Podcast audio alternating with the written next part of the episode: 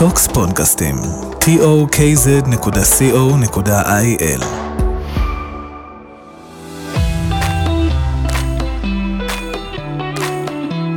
מכירים עם שירן מיה שמר. איזה כיף לנו, מכירים. בוקר טוב. בוקר טוב. אריה פישביין. וואו.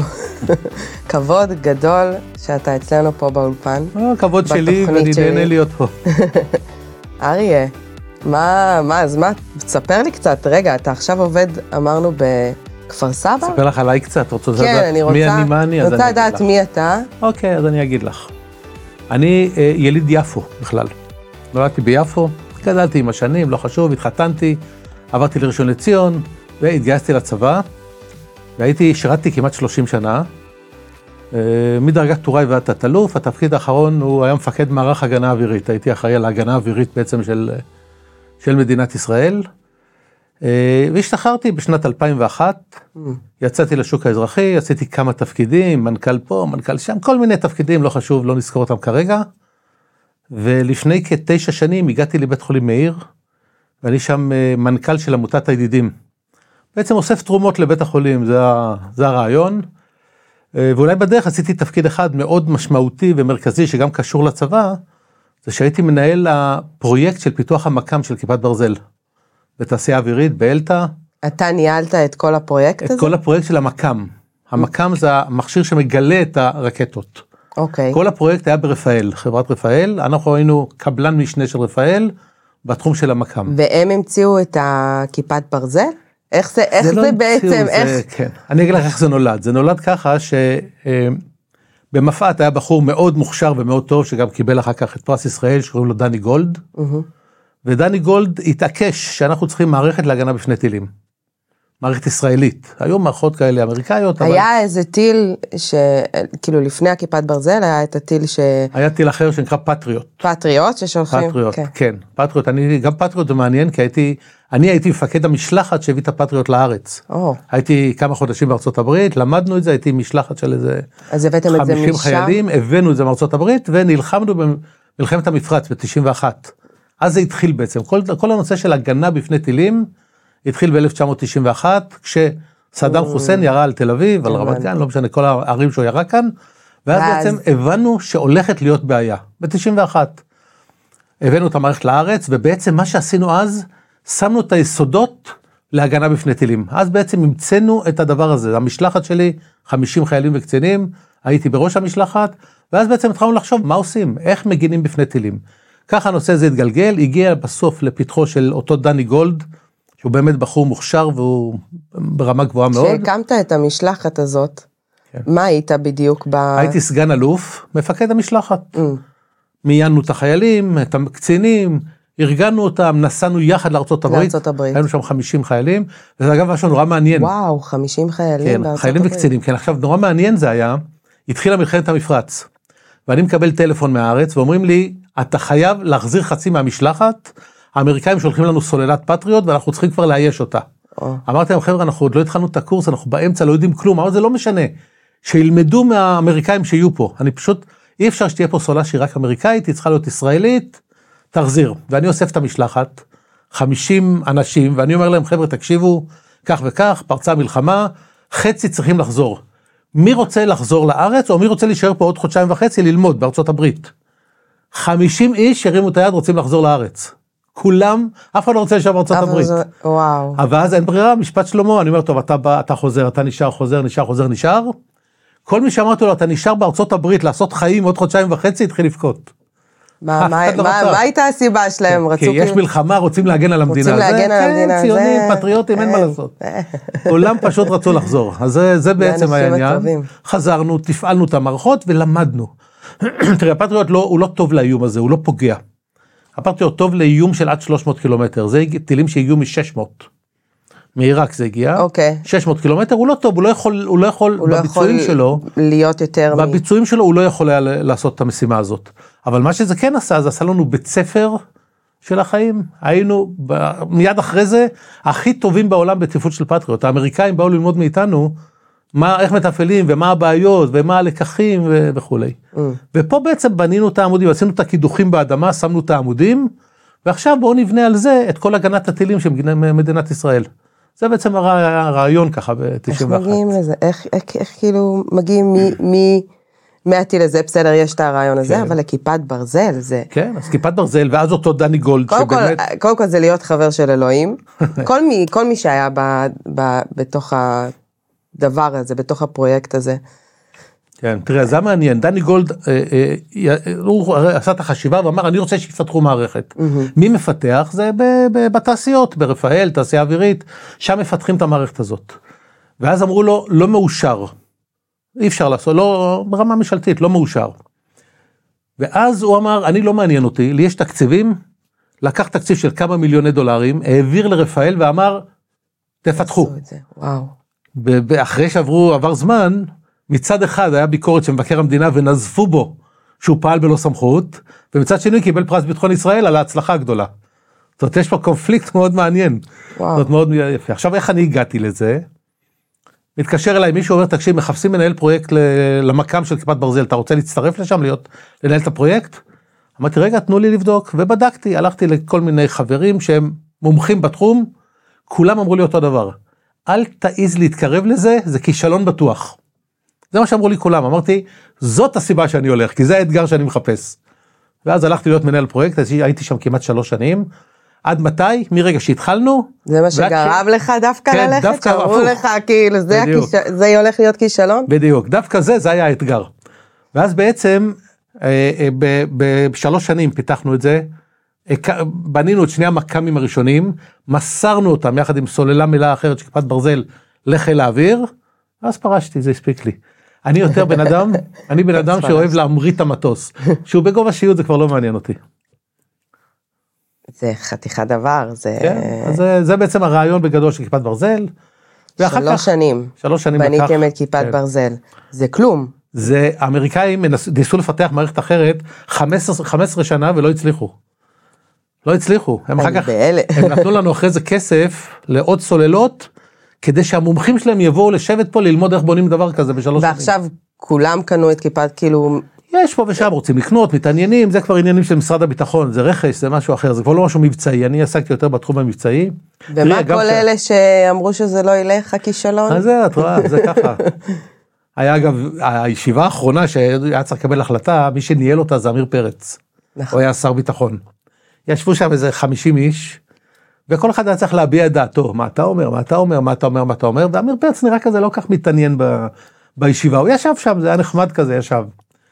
ואז פתאום הגיע סוף הישיבה, אז אומר לו העוזר שלו, "אה, אדוני השר, צריך אה, לקבל החלטה. אז הוא ככה מתאושש ונותן מכה על השולחן ואומר, תהיה כיפת ברזל, קם ויצא מהחדר. ואז הוא קיבל את ההחלטה, ברזל. כן, קיבל החלטה מצוינת. האמת, יש לו זכויות רבות בעניין הזה, כי אם לא הוא, זה לא היה. היה צריך מישהו שיקבל את ההחלטה שהולכים על הדבר הזה. הוא ממש הכניס את זה לתוך כן, ה... הוא הכניס את זה. כן, ובסוף אה, הפרויקט זכה פרס ביטחון ישראל.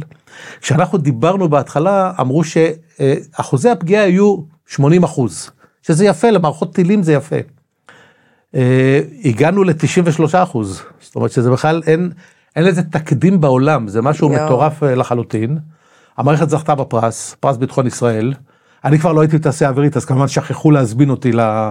לאירוע בכלל, למרות שאני ילדתי יחד עם האחרים, זה היה שם צוות מדהים, ילדנו את המערכת הזאת, אבל שכחו, לא קרה כלום, הכל בסדר, העיקר שזה עובד וזה טוב, ומדינת ישראל נהנית מהמערכת הזאת. ועכשיו כאילו זה תחת ה... המערכת נמצאת במערך ההגנה האווירית, אותו מערך שאני פיקדתי עליו בעבר, היא שם נמצאת אז היא עכשיו. נמצאת שם, מתופעלת, עושים את זה ברמה מאוד גבוהה. ועכשיו אתה בעמותת הידידים. עכשיו בלי קשר, זה לא קשור, אני בעמותת לכיפת- הידידים, לא קשור לכיפת ברזל בכלל. עמותת הידידים זה איסוף תרומות לבית החולים, ואנחנו משפרים את בית חולים.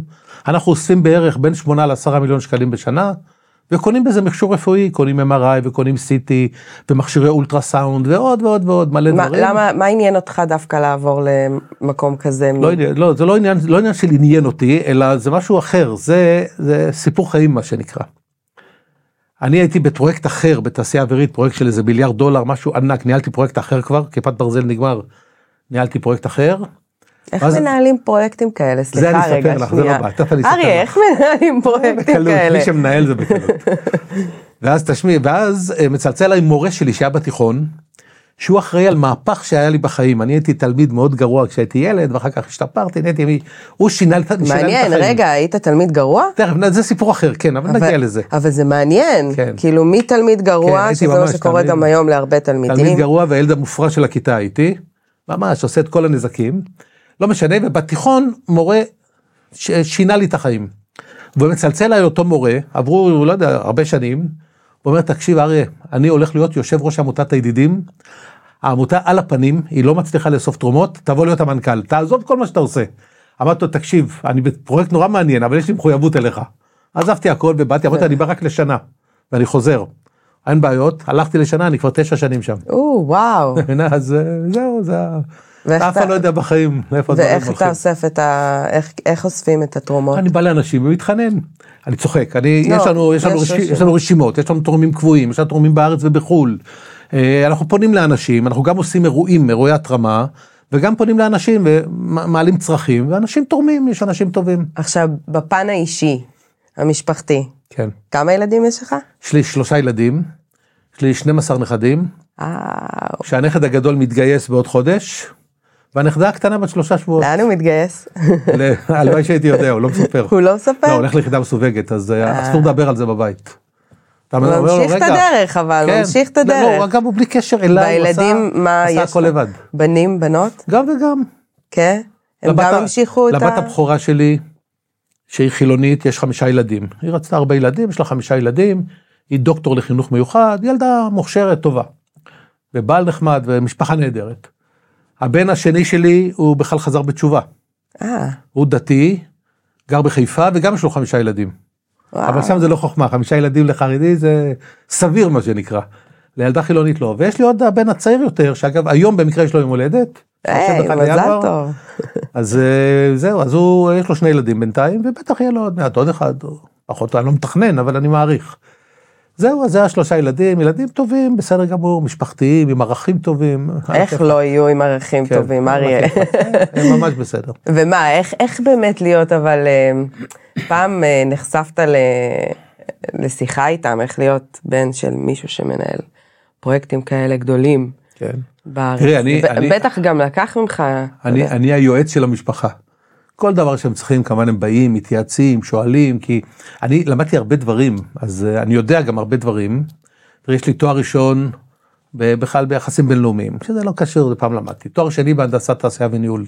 אז כל הנושאים האלה של תעשייה וניהול אני מכיר, זה עוזר לי מאוד גם בניהול לזה, פרויקטים. כן. ויש לי דוקטורט בניהול ומנהיגות, אז גם, אה, גם את זה אני מכיר ויודע. חוץ מזה אני יועץ ארגוני, יועץ עסקי. אני לפעמים עושה ייעוצים לעסקים ועוזר להם וכולי. לעסקים פרטיים? כן, לעסקים פרטיים. אז כל פעם שצריך משהו, אז הנה, למשל בשבת האחרונה במקרה, לחתן שלי, יש לו עסק שהוא מוציא ללימודי דוקטורט בחו"ל. Mm. יש לו איזה קשר עם עשר אוניברסיטאות, הוא מוציא לחו"ל. אז שבת האחרונה בדיוק ישבנו. ללמוד בחו"ל ובננו- לא, דוקטורט? כן, אם את רוצה נגיד דוקטורט, כן. הוא מוציא אותך ללמוד, הוא מלווה אותך שלוש שנים עד לקבלת התואר. יש לו 70-80 סטודנטים כבר, זאת אומרת, זה עסק די גדול. עכשיו הוא אומר, אני לא משתלט. ואז ישבנו ביום שבת על ייעוץ ארגוני, הסברתי לו מה לבנות, איך לבנות, איזה תפקידים הוא צריך, איך לנהל את העסק הזה. באמת. איך מנהלים את זה? איך מנהלים עסק איך כזה? מנהלים עסק כזה? נורא פשוט. איך מנהלים פרויקטים כאלה גדולים של ביליארדי... תראה, למשל, הפרויקט, דולרים. הפרויקט בתעשייה האווירית, אז יש, יש מערכת, נגיד טבלת אקסל, אני אקח מילה פשוטה, אבל יש תוכנות אחרות, MS פרויקט זה נקרא. בטבלה כזאת יש שורות של משימות עם, זמנ, עם זמנים ותיאום בין המשימות, אוקיי? בפרויקט כזה, כשהתחלנו אותו, היה לנו 3,000 שורות של משימות. זאת אומרת, 3,000 משימות שאתה צריך לתאם וואו. ואז אתה עושה משימה, ואז היא נמחקת, ואז אחרת נכנסת, וכל הזמן זה דינמי. זה הפרויקט אגב של עשר שנים, זה לא פרויקט ליום יומיים, פרויקט של עשר שנים, פרויקט מטורף. מטורף. אז אה, אבל כשאתה עושה את זה אתה כבר יודע איך לעשות. אני למשל הגשתי את המכרז. לא, לחשוב- נגיד עכשיו אני מפתחת אפליקציה עם שלומי ואייל, כן, אה, שקשורה לשחקנים, אה, קשורה ל... קוראים לזה הסוכנות, ו... וזה כאילו עוקף את הליהוק. יבחרו אותם לפי טייפקאסט. אוקיי, הרי כן. בדרך כלל שחקנים בוחרים לפי גובה, משקל, כן. צבע שיער, אה, צבע עיניים. כן, ברור, אוקיי. בדרך כלל. כן. אז לפי זה גם יבחרו אותם, לפי קטגוריות כאלה. ועכשיו אייל אומר לי, אני באמת רוצה לנהל את הפרויקט ולעשות, כן. עשי. תעשי, יאללה, בהזדמנות. טה-טה-טה-טה-טה-טה. תשבי בהזדמנות, אני אסביר לך. כשאתה עושה את זה, זה. פשוט. תראה, אני למשל הגשתי את המכרז המקורי לר- לרכבת הקלה בירושלים, שזה מכרז ענק. כשהגשנו את המכרז, 45 כרכים בעובי כזה, זה היה מסמכי המכרז. 45 כרכים, טנדר שלם, וואו. שהגשנו את המכרז הזה, זה היה מכרז של 2.5 מיליארד שקל, שכלל את כל התכנון של הרכבת. זאת אומרת, ממש את הקווים, את המסילות, את עבודות העפר, את הפינוי, את... כלל את כל הדברים האלו. וקיבלנו על זה, היה לי צוות שלם לעשות את זה. ואני הייתי ראש הפרויקט, אבל, אבל היה לי צוות שלם, וקיבלנו בציונים של הוועדה שבדקה, קיבלנו 100 על התכנון. זאת אומרת, וואו. 100, קיבלנו 100 נקודות תכנון. הפסדנו בצד הכספי. כי מי שלקח, רצה לקחת זה, הוריד חצי מיליון שקל, אה, 500 מיליון שקל הוריד במחיר. אוקיי. אז אה, אז, אה, זה בתרגיל הידוע. של הוא מוריד, זכה במכרז, אז התחיל לבכות, הוסיפו לו 700 בסוף. אז גם היית זה- מעורב ברכבת הקלה בירושלים? ברכבת הקלה בירושלים. וואו, יש עוד פרויקטים יש כאלה? עוד הרבה, אם אני מה, מה, תגיד לי. מעניין. תראי. עכשיו נגיד ברכבת של אה, תל אביב. לא, תל אביב, רצו שאני אלך, לא, אבל לא הלכתי.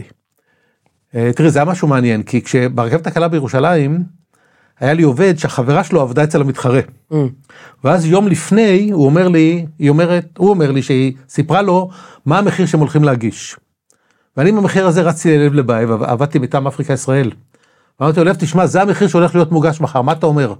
הוא מסתכל, אומר 500 מיליון שקל פחות, אנחנו מוכן להפסיד, אנחנו לא, לא מגישים בהפסד. אז הם הגישו וזכו במכרז, Mm. ואחרי זה על כל מיני תירוצים הוסיף אליהם 700 מיליון, אבל בסדר, אין מה לעשות. ככה זה, ככה זה במכרזים. ככה זה עובד. ככה זה עובד, אין מה לעשות, אז אה, זהו. אבל מה עוד עשיתי? אני אגיד לך מה עוד עשיתי, אני הייתי ככה. אה, הייתי אה, מנהל, הייתי מנכ"ל של חברת סטארט-אפ. הייתי מנהל אגף מכירות בחברת מירס. מירס טלפונים שהייתה, כבר אין את החברה הזאת. וואו.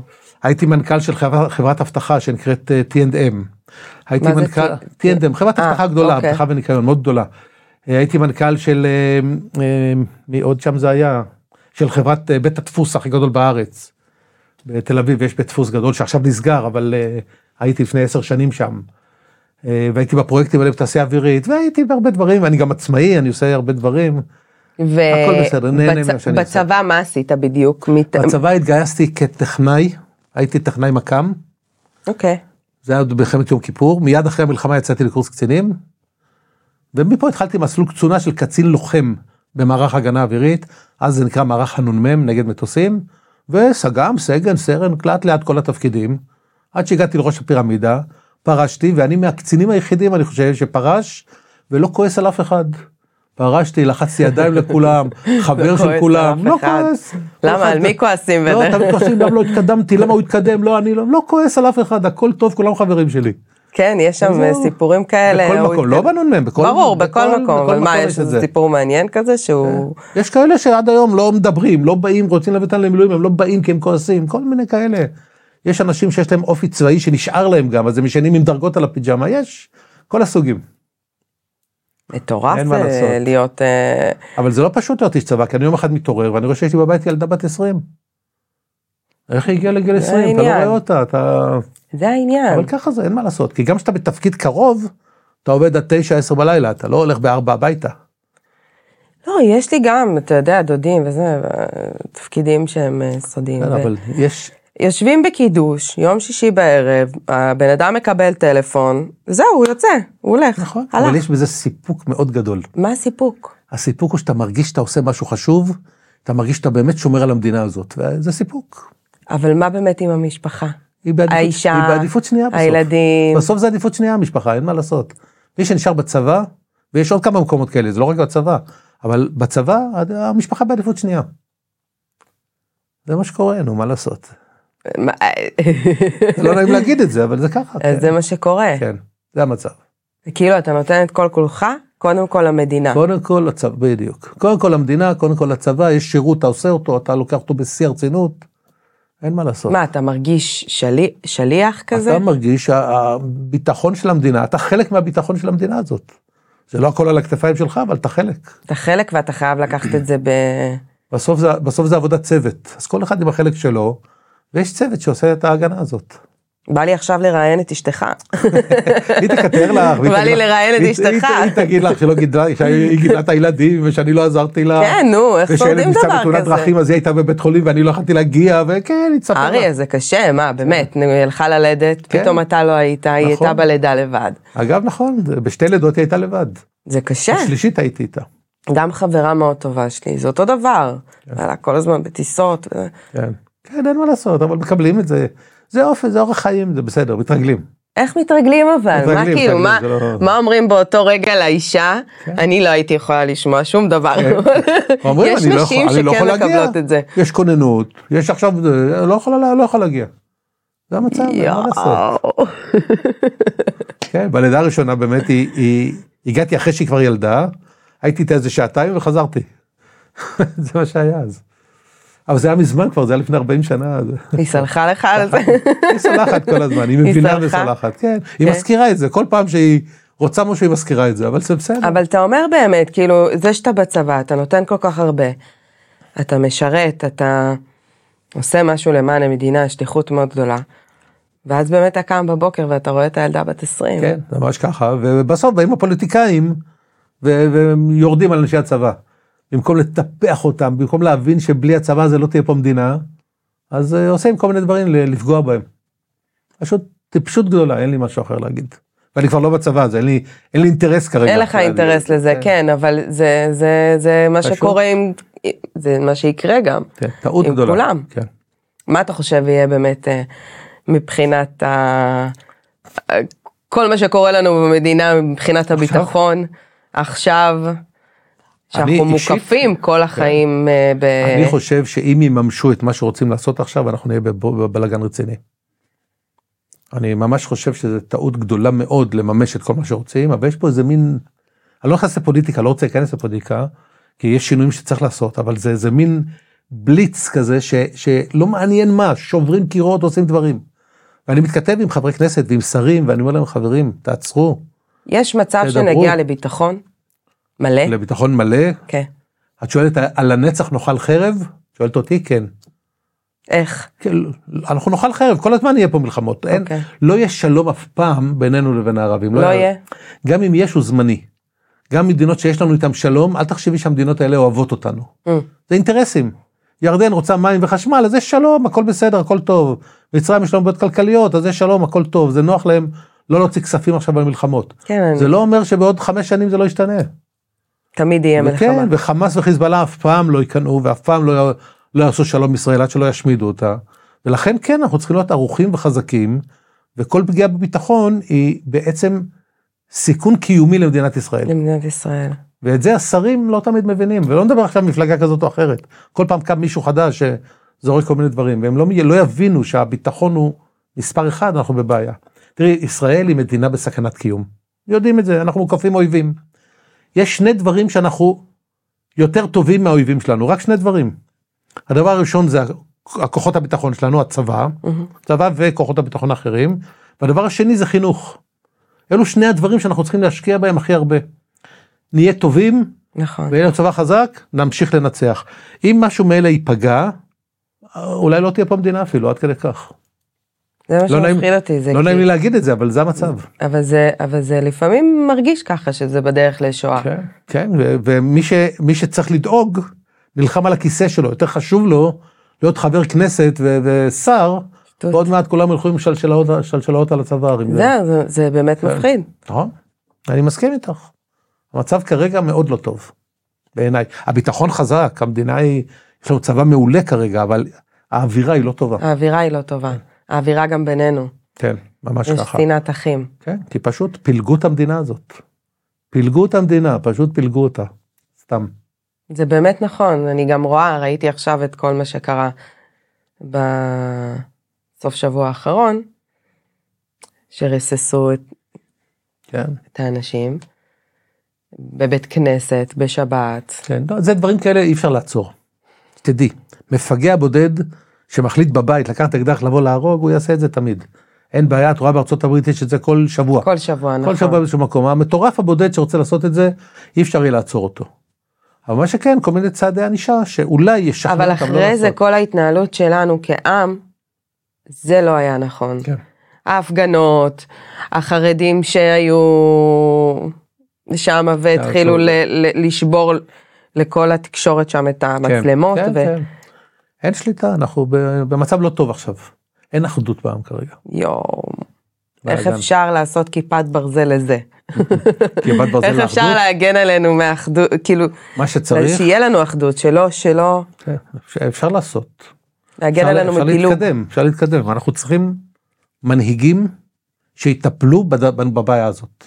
אנחנו כרגע מפולגים, והמנהיגים ממשיכים לפלג אותנו. נכון. אם המנהיגים יתחילו לדבר, האנשים הפשוטים הם הולכים אחרי מנהיגים. תקחי את הערבים, 80% מהם רוצים שלום, רוצים שקט, תן לי לחיות, לגדל את הילדים. אבל מי מוביל אותם? ה-10% מנהיגים שלהם. מהמם. הם מובילים אותם לכל הבלגן הזה. אותו דבר אצלנו. אם המנהיגים יהיו בעד אחדות וישדרו את זה כל הזמן, הכל יהיה בסדר. ואם לא, אז נתפרק. אני מקווה שיהיה אחדות. אני גם מקווה. אני אני מקווה. מקווה מאוד. אני אישית מאמין גדול שגלגל ההיסטוריה זה גלגל שחוזר. נכון. עכשיו השאלה היחידה היא מה הקוטר של הגלגל הזה ומה מהירות הסיבוב שלו. האם זה לוקח אלף שנים, אלפיים או על חמשת אלפים שנה? כן. זה כל הסיפור. נראה לי קצת מהיר פה. ואנחנו, כן, ואנחנו צריכים לעצור את הגלגל הזה. ואנחנו, לצערי, המנהיגים שלנו לא עושים את זה כרגע. זה רק המנהיגים, אתה אומר. רק מנהיגים, העם ילך אחרי המנהיגים שלו. אם מחר יקום, לא רוצה להגיד שמות פה, כי אני באמת לא רוצה פה לא, להגיד. לא צריך להגיד. לא רוצה להגיד, אבל אם יקום מנהיג של פלג מסוים, ויגיד חברים, מעכשיו אנחנו עושים 1, 2, 3, כל העדר הולך אחריו. אחריו. ורק הם לא עושים את זה. כי יותר חשוב להם השם האישי שלהם, והכסף שהם מרוויחים מזה, והכיסא שיש להם, וההשפעה שיש להם, זה יותר חשוב להם מאשר המדינה. וואו, זה מה שקורה לנו בזמן האחרון. זה אבל עצוב. קצת חבל, כן. זה עצוב וחבל. נכון. כי הגענו באמת לרמה כזאת של מדינה לתפארת. חד משמעית. לתפארת. נכון. אה, עכשיו נלך לאן? לאן את רוצה ללכת? אה, אני? אני רוצה להיות באיזה חוף, אתה יודע, לא, לא. זרק על חוף, כן. סתם, לא, אין על המדינה שלנו, כן. ואני, אני בן אדם מאוד ציוני, אני אוהב את המדינה ואני תמיד אגן עליה. אמ, ואני חושבת שהפספוס שלנו פה, שאנחנו לא מבינים שזה הדבר היחידי שיש לנו. אין לנו לאן ללכת. חלק מהאנשים לא מבינים את זה. זה ואנחנו נכון. חייבים להיות מאוד מאוד מאוחדים כדי להציל את, ה, את הדבר הקטן הזה. אחרת זה שואה. חד משמעית. זה כמו מסכים, שהיה מסכים. לנו אז. נכון. אגב, אני אומר תמיד, אתה טס לחו"ל, שבועיים, שלושה, חודש בחו"ל, הנקודה הכי יפה בטיול זה כף החוף של תל אביב לפני הנחיתה. נכון. תסתכל, הנה, הנה, חזרתי חזרתי הביתה, איזה. כיף. נכון. לא משנה, הייתי לי בבתי מלון מפוארים, חמישה כוכב, זה לא מעניין בכלל. אתה חוזר, רואה את קו החוף, אתה אומר, וואו, מאיפה הגיעה. לך הציונות הזאת? מהבית? ככה גדלתי. גדלת כן. ככה? מה, באיזה בית? לא, באבא שלי, לא. היה לי שני הורים שהם היו תומכי חירות, חירות המקורית, לא. לא הליכוד של היום. חירות המקורית, והם אהבו את המדינה ונלחמו והשקיעו, והם יוצאי שואה שניהם, אז בכלל אוי, ככה. אוקיי. כן, את יודעת מה זה בשביל אבא שלי, יוצא שואה, שאני נהייתי קצין? זה, זה, זה, זה, לא הייתה לו גאווה יותר גדולה מהדבר הזה. התרגשות גם ילד וגאווה. קצין יש לו, כן, זה מילא אותו. פשוט ככה, בטח. זה מדהים. עבר- שניהם עברו שואה? כן. שניהם היו בשואה, בכלל כל המשפחה. גם המשפחה של אשתי היו בשואה. בקיצור, זה, זה דור כזה, הם היו שם. אמא שלי עלתה לארץ באוקסודוס, בא- באונייה אוקסודוס. או, כן. ומה, היא היא שיתפה אתכם ב... כן, שיתפה, סיפרה וזה, כן. היא הייתה. ילדה קטנה, אז בת, שתי, קטנה, בת 12 היא הייתה, היא לא הייתה מבוגרת. אבל לא- היא זכרה. היא לא הייתה. אבל זכרה הכל, היא גם נפצעה מכדור דומדום פה ברגל, אז כל הרגל הייתה מרוסקת, ובקיצור, ככה, היו הרבה, הרבה סיפורים. הרבה קשיים וגם הרבה שתיקות. לא, לא תמיד הם דיברו ככה, לפעמים הם שתקו, שמרו בפנים. תשמעי, זה, זה לא תקופה פשוטה. אמא של אשתי למשל הייתה אומרת, אני כל הזמן יש לי ריח של בשר שרוף באף. יש לי ריח של בשר שנשרף. היא עוד זוכרת את זה. ואז, תקשיבי, ואז, אה, והיא הייתה באושוויץ, באיזה ביתן היא הייתה, אם לא טועה זה היה 22. הלכנו, היינו באושוויץ, הלכתי לביתן 22, זה הביתן ופה המשרפות, כאילו צמוד. המשרפות. אז היא הייתה היא כל צמוד- הזמן הייתה מריחה. כן, כל הזמן הייתה מריחת את הריח השרוף הזה, וזה שנשאר לה בזיכרון 50 שנה או 60 שנה מאז. אתה מבין? זה תראה. נורא, נורא. זה תראה מה הם. עברו, מה הם עברו, ואנחנו מוותרים על המדינה בקלות. ואנחנו כאילו, לא- כלום. בשביל אינטרסים, הכל בשביל אינטרסים מוותרים על המדינה, זה פשוט נורא. פשוט נורא. איך משנים את זה? זה חשוב לשנות את לא רוצה זה. להתעסק בפוליטיקה, יש לי פתרון, אבל לא, זה פוליטיקה, אז עזבי את זה עכשיו. זה אחרי זה אני אגיד. אז רגע, מה, אבל, אמרת לי פה מקודם שהיית ילד קצת שובב. טוב, זה סיפור שלם. זה, תראה, אני כתבתי ספר, לא יודע אם ראית את הספר שלי. ראית אותו? ספר שנקרא המפתח למנהיגות אנושית. זאת אומרת, אני בן אדם שמאמין שאם אתה מתנהג לצד השני בצורה טובה, הוא יחזיר לך פי עשר. והוא יהיה, התפוקות ממנו יהיו הרבה יותר גבוהות.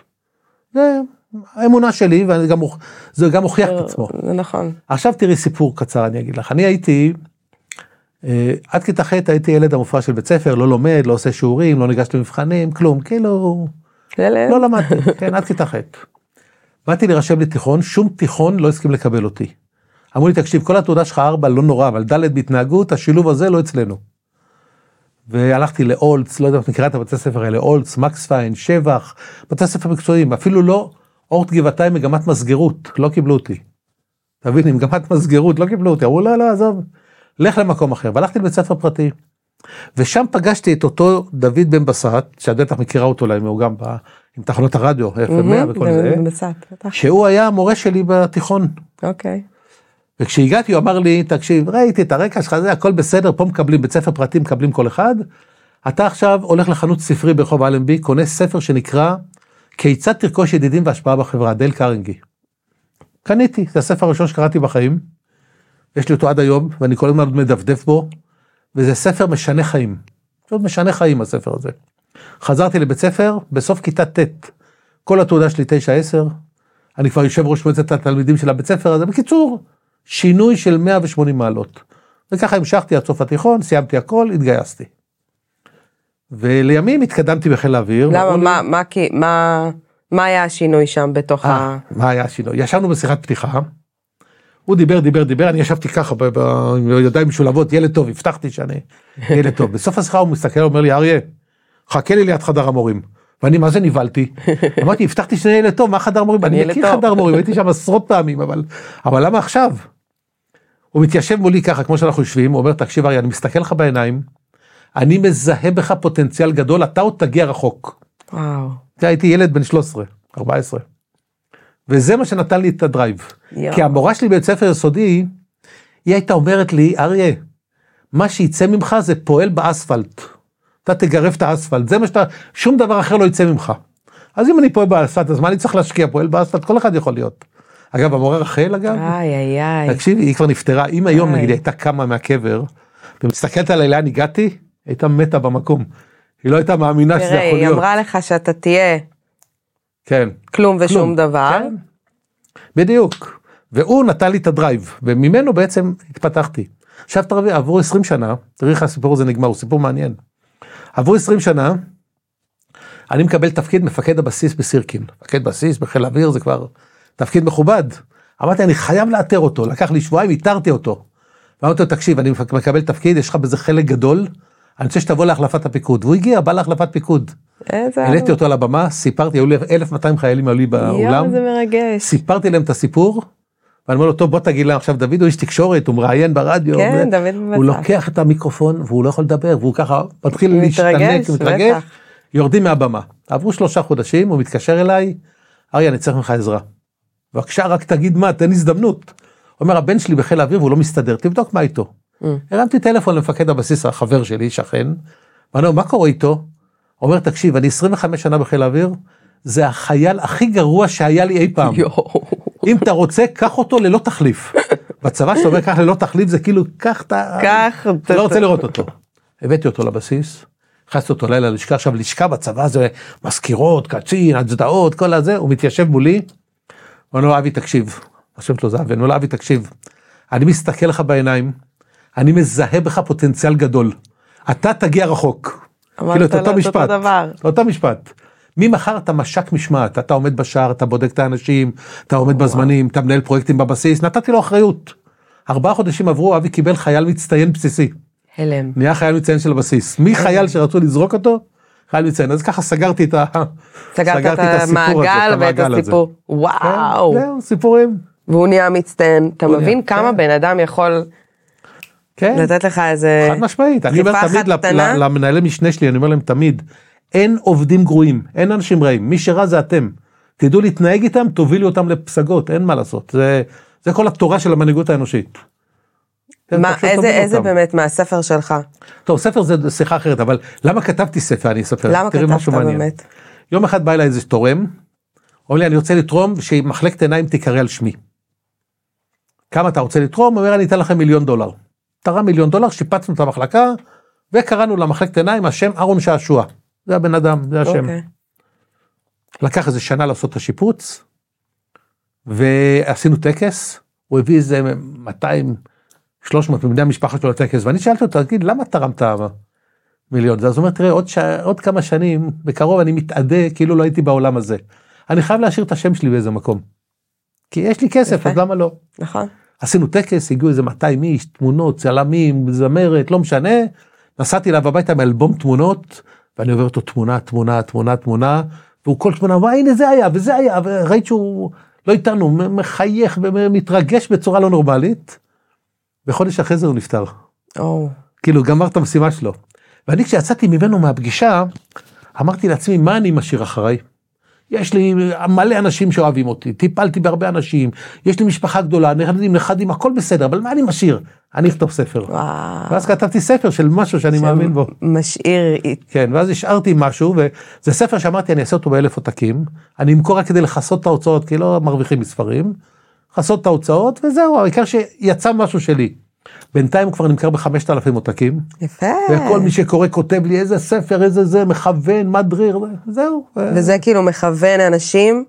זה מלמד אנשים על סמך מקרים שלי, אני נותן שם הרבה מאוד סיפורים ותובנות. ועל סמך מקרים, וגם כמובן איזה מודל של מנהיגות וכולי, דברים אבל נורא קליל, הוא ספר שהוא כתוב כמו שאני מדבר. הוא לא, הוא לא ספר שאת קוראת ואומרת, אוף, משעמם. אנשים מתחילים לקרוא את הספר והם קוראים אותו כל הלילה בשביל לסיים אותו, כאילו לא, אוקיי, זה לא אז נעצר. מהסיפורים שלך, כל הסיפורים, כן, דוגמאות שלי, דוגמאות שלי מהחיים של אנשים שהיו במצב על הפנים, ואיך איך בעצם הובלתי אותם לעשות דברים אחרת. איך לצאת מהמצב הזה? כן. זה הספר? כן, זה לא רק הספר, זה הספר הוא איך להתנהג לאנשים. איך לא, לא, להוביל אנשים בדרך נעימה, ולא בקשיחות, ולא באיומים, ולא בצעקות, ולא בהתעמרות. זה אבל הרעיון. יש מצבים בחיים שאנחנו, אתה יודע, מגיעים למצב שאנחנו כן אה, מה? בכעס. מותר ו- להיות בכעס. יוצאים אז אני אתן לך בצעקות. דוגמה, בסדר? אני לא כועס, אני לא צעקתי אף פעם על אף אחד, לא צועק. אני בן אדם שלא צועק. שאלו אותי החיילים שלי, אמרו, תגיד, איך נדע מתי אתה עצבני? אתה כל הזמן מחייך, איזה מפקד אתה? כל הזמן מחייך. אמרתי, חבר'ה, תקשיבו. סתכלו לי על הפנים, חיוך גדול, הכל טוב. חיוך קטן, אני עצבני. אה, חיוך קטן עצבני? כן, זה מה שאמרתי להם. כן, חיוך. קטן, עצבני, תלמדו את העניין הזה, זה הכל. יפה, אז ככה כאילו ללכת, חיוך גדול, חיוך בדיוק, קטן. ככה, ואז הם הבינו את הדבר הזה. אה, אבל תשמעי, באמת מה עושים במצבים כאלה שאני אני, אני מגיעה למצבים כאלה שוואו, אני את קודם כל סופרת. מאבדת את זה. את קודם כל סופרת מ-1 עד 10. את נרגעת. זה דבר ראשון. את חושבת מה קורה, מה היה פה, איך קורה, ואז לוקחת את הבן אדם לשיחה, לא בצעקות, צעקות לא עוזר כלום. צעקות לא עוזר שום דבר. צעקות גורם זה גורם לנתק. לנתק. את צועקת על מישהו, יש נתק. עכשיו הוא מקסימום יצעק עלייך, את גם לא תשמעי מה הוא צועק. או היא תצעק עלייך וזהו. הכל צריך להיגמר ברמה כזאת שאנחנו מדברים. ואז אנשים מבינים. בצעקות לא מבינים כלום. אף אחד לא מבין. לא הולך לי הנשימות האלה, באמת אריה, אני כאילו ברצינות כן. אז אומרת. תנסי, תנסי. אין ברירה, תכריחי את עצמך. הנה עכשיו נקלעתי לאיזה מצב ש... לא משנה, יצאתי עם מישהו שלושה חודשים ובסוף גיליתי שהוא מנהל את איזה מערכת יחסים מערכת יחסים אחרת. לא זוכר. מההתחלה. כן, אוקיי. יש הרבה כאלו, אל תתרגשי. כן. והתרגשתי כי גם שיתפתי כאילו בכל מה שאני עברתי וזה וזה. כן, אוקיי. בח... וגם הוא הבטיח שבחיים אין מצב וזה וזה. ואז שגיליתי את זה, ככה. סתם, כי האפל וואט שלו ענה בטעות, כן, אז, אז צעקתי, כן. רעדתי, נכנסתי להתקף חרדה מטורף, אבל צעקתי, אוקיי. כאילו אני לא יכולה, בסדר, צעקת והוא עזב, נכון? זהו, אין עוד הזדמנות לצעוק עוד פעם, נכון? נכון. אז במצב כזה בסדר. צעקת, איבדת הרגשות שלך, שילך. לא רצית שהוא יחזור, נכון? לא רצית נכון, שהוא יישאר. נכון, אם היית רוצה שהוא יישאר, לא היית צריכה לצעוק. הבנתי. אם את רוצה שהוא יישאר, אז את צריכה להגיד לו בוא נדבר על זה. בוא תסביר לי למה עשית את זה. האם יש דרך חזרה? האם זה... צריך לטפל בזה אחרת. אבל אם את לא רוצה אותו, תצעקי ושילך קיבינימט, את מי זה מעניין? את מבינה? זה בסדר שצעקת במקרה הזה. אבל יש גם אנשים שכאילו אני רוצה שהם יישארו בחיים שלי ואני צועקת. אז זה, עליהם אל תצעקי. עליהם אל תצעקי. איך עושים את זה? עושים, יושבים ומדברים, כמו שאנחנו מדברים. מדברים, מנתחים את המצב, מה קורה, למה ואיך, עושים תחקיר. בסדר? את יודעת מה זה תחקיר? מה זה, בטח שאני יודעת. תחקיר בגדול זה ארבע. מילים. אה? מה תוכנן, אוקיי. מה בוצע באמת, מה תוכנן, מה בוצע? מה ההפרש ביניהם, ולמה. זה כל הסיפור של תחקיר. מה תוכנן, מה בוצע, מה ההפרש ולמה. יש לך את ארבעת הדבר- הדברים האלה, עכשיו תמצאי דרך פעולה איך לתקן את הדברים, זה הכל. ובפעם הבאה לא, יקרה, לא יקרו דברים שלא רצית שיקרו. בסדר? אני אומר את זה בפשטות. אני אנסה. תנסי, תנסי. אני אנסה. יש לך עוד איזה טיפ יש לי כזה? מלא טיפים. אני אחשוב על אריה, אני אגיד יש לי שנייה, מלא, טיפים, אבל לא, לא. נספיק עכשיו את כל הטיפים. יש לי הרבה טיפים, הרבה סיפורים, הרבה... כמה שאת רוצה. אתן לך סיפור. את רוצה סיפור מעניין? אה. תקשיבי, אני יום אחד מרצה בעיריית אשקלון, עובדי עירייה, זה 300 איש, בגני שולמית, אני לא יודע מה מלונות פתוח, אבל שם הרציתי. בסוף ההרצאה ניגש אליי מישהו ואומר, אני מנהל אגף בכיר בעירייה, יש לי בעיות עם הבן שלי, אתה יכול לעזור לי? אמרתי, בבקשה, בטח שאני אעזור לך. מה הבעיה? הוא אומר, תקשיב, ילד בן 21 השתחרר מהצבא, הוא אמר לי את המילים האלה, הוא מסריח במיטה, לא קם עד 12, לא עובד, אין לו חברה, לא לומד, אני, אני שונא את הילד הזה, נגעל ממנו. ככה אומר לי אבא של ילד. אמרתי, אני מוכן לבוא, דיברתי עם הילד, אמרתי אני מחרת בא לאשקלון עוד פעם, ניפגש. ובאתי, בהתנדבות, כאילו רק לעזור לבן אדם. ישבנו בהיכל התרבות שם של אשקלון, ואני אומר לילד, תגיד, מה עם אבא שלך? הוא אומר לי, ככה, במילים האלו, הלוואי שימות. אמרתי לו, מה? הוא אומר, אריה, אני לא סובל את הבן אדם הזה. הבן אדם, תקשיב, אני בן 21, מיום שנולדתי, פעם אחת לא אמר לי מילה טובה. כל הזמן רק נזיפות, נזיפות. אני לא רוצה לשמוע את הבן אדם הזה יותר. עכשיו תגיד לי, אבא ובן. אני מצלצל לאבא, אני אומר לו, תגיד, זה נכון? הוא אומר, כן, זה התפקיד שלי. מה שבסדר, בסדר, מה שלא בסדר, אני צריך לתקן אותו. אמרתי לו, טוב, ממחר, אתה רוצה לסדר את העניינים? ממחר, הפוך. מה שבסדר אתה מדבר עליו, מה שלא בסדר אתה לא מזכיר יותר. אתה תהיה מסוגל לעשות את זה? הוא אומר לי, אני לא יודע, אני אנסה. אוקיי. אמרתי לו, רק חיובי, אתה לא מדבר שלילי יותר, נגמר הסיפור של שלילי. בסדר. עובר שבוע, שבועיים, חודש, אני אומר לבן, נו, מה קורה? אני מדבר איתו, אומר לי, יש שיפור קטן, אבל זה עוד לא, עוד לא זה. אני מצלצל לאבא, אני אומר לו, שמע, יום שישי, אתה קונה אוטו על שלט, עם הבטריה הכי גדולה שיש, ואתה לוקח אותו לפארק באשקלון, אתם משחקים עם האוטו הזה. אומר, השתגעת, אני מנהל אגף, כל העיר מכירה אותי, אני יכול בדשא לרוץ על האוטו? אמרתי, כן, אם אתה רוצה להציל את הבן שלך, זה מה שתעשה. מוצאי שבת הוא מתקשר אליי, אומר, אריה, תקשיב, מאז שהילד הזה נולד, היום הכי מהנה שהיה לי איתו, זה היה ביום שישי. רצנו אחרי האוטו, התאפלנו על הדשא, התגלגלנו, התחבקנו, התלכלכנו, אה, איזה כיף. אתה לא מתאר לך, אומר, פעם ראשונה בחיים קבעתי איתו שאני והוא הולכים לסרט לבד, ואני והוא הולכים, תביא, ילד בן 21 כבר, לא קטן, ואני והוא נלך לאיזה בית קפה, נשב, נדבר. וככה הדברים מתפתחים, מתפתחים, עוברת חצי שנה, אני עם הילד במעקב, אבל עם האבא בכוונה לא מדבר. ואז- למה בכוונה? בכוונה ש- שיתבשל במיץ של עצמו מה שנקרא יש לו שיתבשל עם הדברים אני נתתי לו כבר את התדרוך מה לעשות איך לעשות שיתבשל אבל אני עוקב אם הייתי רואה שיש בעיה כמובן הייתי מדבר איתו אבל אני עם הילד רואה שזה מתפתח. ואז אחרי חצי, חצי שנה אני מתקשר אליו ואומר לו נו מה נשמע איך הולך. הוא אומר תקשיב מה אני רוצה להגיד לך כך הוא אומר לי. החבר הכי טוב שלי בעולם זה הבן שלי. יואו. איזה ילד, איזה מוכשר, איזה כיף לי איתו, אתה לא מתאר לך, מצאתי בן אדם שאני יכול לדבר ולהתייעץ איתו. ואתה אומר לי, ואם אתה רוצה גם לדעת, וידעתי את זה, אבל זה לא חשוב, אז הוא מצא חברה, והוא עבר דירה לדירה שלו, והוא לומד, והוא עובד, וילד מושלם. אז כל זה, אוטו השלט שינה לו, שינה לו את החיים. אתה מבין עכשיו, זה לא האוטו זה איך השלט. לעשות טוב, כאילו, זה באמת. הגישה, הגישה משלילי לחיובי. אתה יכול לבוא אליי ולהורים שלי? למה לא? בטח. בוודאי שאני יכול. אני לכל אחד אתה יכול לבוא. יכול? לכל אחד אני יכול לבוא. ואני עושה את זה גם בכיף, אני, אני אוהב לעזור לאנשים. אני עובדת עם ההורים שלי כבר מגיל 22, אני היום בת 37. וואו, מה, קשה? אה, כן, זהו, אמרתי די, אני לא רוצה לעבוד יותר בתיאטרון. לא, אז צריך לדבר, אפשר לפתור, כל דבר אפשר לפתור. זהו, מספיק לי. כל דבר, טוב, זה את תחליטי, אבל כל דבר אפשר לפתור, אין מה לעשות. מספיק לי. בסדר, אז זה, זה דוגמה. רוצה עוד דוגמה של סיפור קטן מאותו אשקלון? כן. באותה הרצאה באשקלון ניגש אליי מישהו, אומר, תקשיב, יש לי בעיות עם הבת שלי. אני אומר לו, מה קרה? אז הוא אומר, תקשיב, ילדה בת 16, כל יום חוזרת לי בשתיים בלילה מהדיסקוטק. אני משתגע, אני ב-12 מחכה לה. כשהיא מגיעה בשתיים אני מתחיל לצעוק עליה, ואז היא נכנסת הביתה בצעקות, סוגרים את הדלתות, מדליקים אורות, כל האחים שלה מתעוררים, כל יום יש לי את הבלאגן הזה. אמרתי לו, תגיד, אתה עשית את התיאום ציפיות? הוא אומר, מה זה תיאום ציפיות? ילדה בת 16 צריכה להבין שהיא צריכה להגיע ב-12 בלילה הביתה. אמרתי לו, אני מציע לך, תעשה תיאום ציפיות, תדבר איתה. למחרת הוא מתקשר, אומר לי, אתה לא תאמין, נפתרה הבעיה. אני אומר, מה זאת אומרת, איך כל כך מהר? הוא אומר, דיברתי איתה. היא אמרה לי, אבא, אין לי בעיה לבוא ב-12, רק תדע, הדיסקוטק, הדיסקוטק נמצא באזור התעשייה באשקלון. אני צריכה ללכת ברגל בחושך באזור התעשייה איזה 45 דקות. אוקיי. בשתיים החבר'ה עם האוטו מביאים אותי לפתח של הבית, מה אתה מעדיף? אומר ברור שתחזרי בשתיים, איזה שאלה בכלל. נגמרה הבעיה. לדבר, פשוט לדבר. לדבר. עכשיו הוא, הוא לא דיבר, פיתח לו מחשבה, היא לא פיתחה מחשבה, כל יום רבו. בשנייה, נגמר הסיפור שם. אבל כשרוצים לדבר יותר מדי, לא צריך יותר מדי. נו. כמה זה לקח לו? ביום אחד, ביום אחד נפתרה לו הבעיה. אריה, תבוא אליי ולהורים שלי. למה לא? אני אבוא, אני צריכה. שם איזה... תזמיני אותי, אני אבוא, אין בעיה. בכיף יש לי. הורים מהממים, אה, כן, זה... אני... אין לי מה להגיד עליהם, אין לי כן. מילים אליהם. זה אוקיי. ההורים הכי טובים הם כל מה שהם עושים מדאגה. לקבל בחיים שלי. כן, זה הכל מדאגה. כן, ברור אני לגמרי. בת יחידה, אין לי אחים ואין לי אחיות. כן, ברור, דואגים לך. אבל זה. גם... חונק, בסדר. קבלי את החנק הזה, את יודעת, ישבתי, אולי חצי דקה אחרונה, ישבתי בבית קפה, ואני שומע אימא אומרת לבת שלה, אוי, סבתא צלצלה עליי, איזה נודניקית, ניתקתי לה את הטלפון, זה, זה, זה. אני מסתובב, אני אומר לה, אני יכול רגע להתערב בשיחה? היא אומרת לי, בבקשה, למה לא? אמרתי לה, תקשיבי, לי אין אימא, את יודעת איך אני מתגעגע אליה? הלוואי שהיא תתקשר אליי כל יום ותצעק, וכל יום תנדנד לי, אבל אין לי כבר למי. וזה יקרה גם לך, ברגע שאימא שלך לא תהיה בינינו.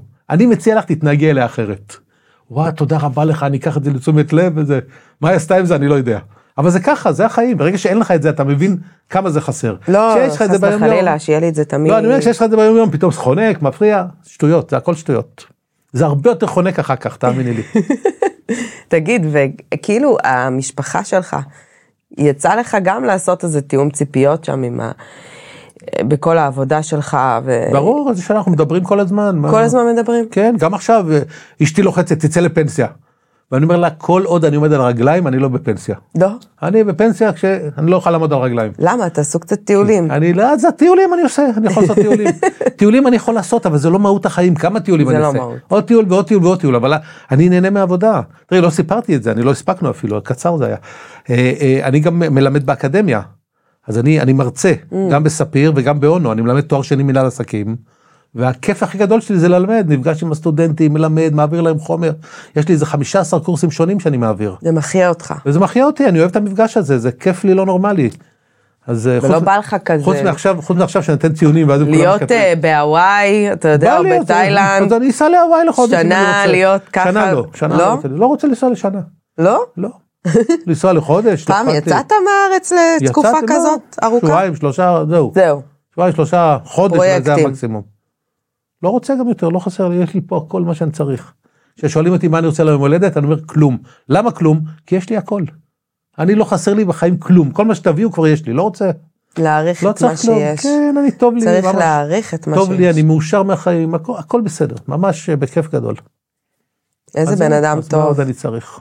אה, כל עוד היית גם מעורב בכיפת ברזל, זה כבר הט- הטוב הכי גדול שיש, זה זה באמת, זה להיות חבר של אה, אלוהים.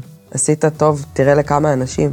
כן, לא לבד, אני לא לבד, עם צוות אתה לא שלם. לבד, עם צוות ענק, שלם. בטוח, ברור. רק בתעשייה אווירית על אבל המכה. אתה פה עכשיו, כן. ואני יכולה להגיד כן, לך, יש הרבה אנשים, אני תמיד נותן קרדיט לאנשים שלי, מגיע להם. תודה לך, אריה. בכיף. ממש תודה. בכיף תודה גדול. שהגעת אלינו. תודה לך, ביי להתראות.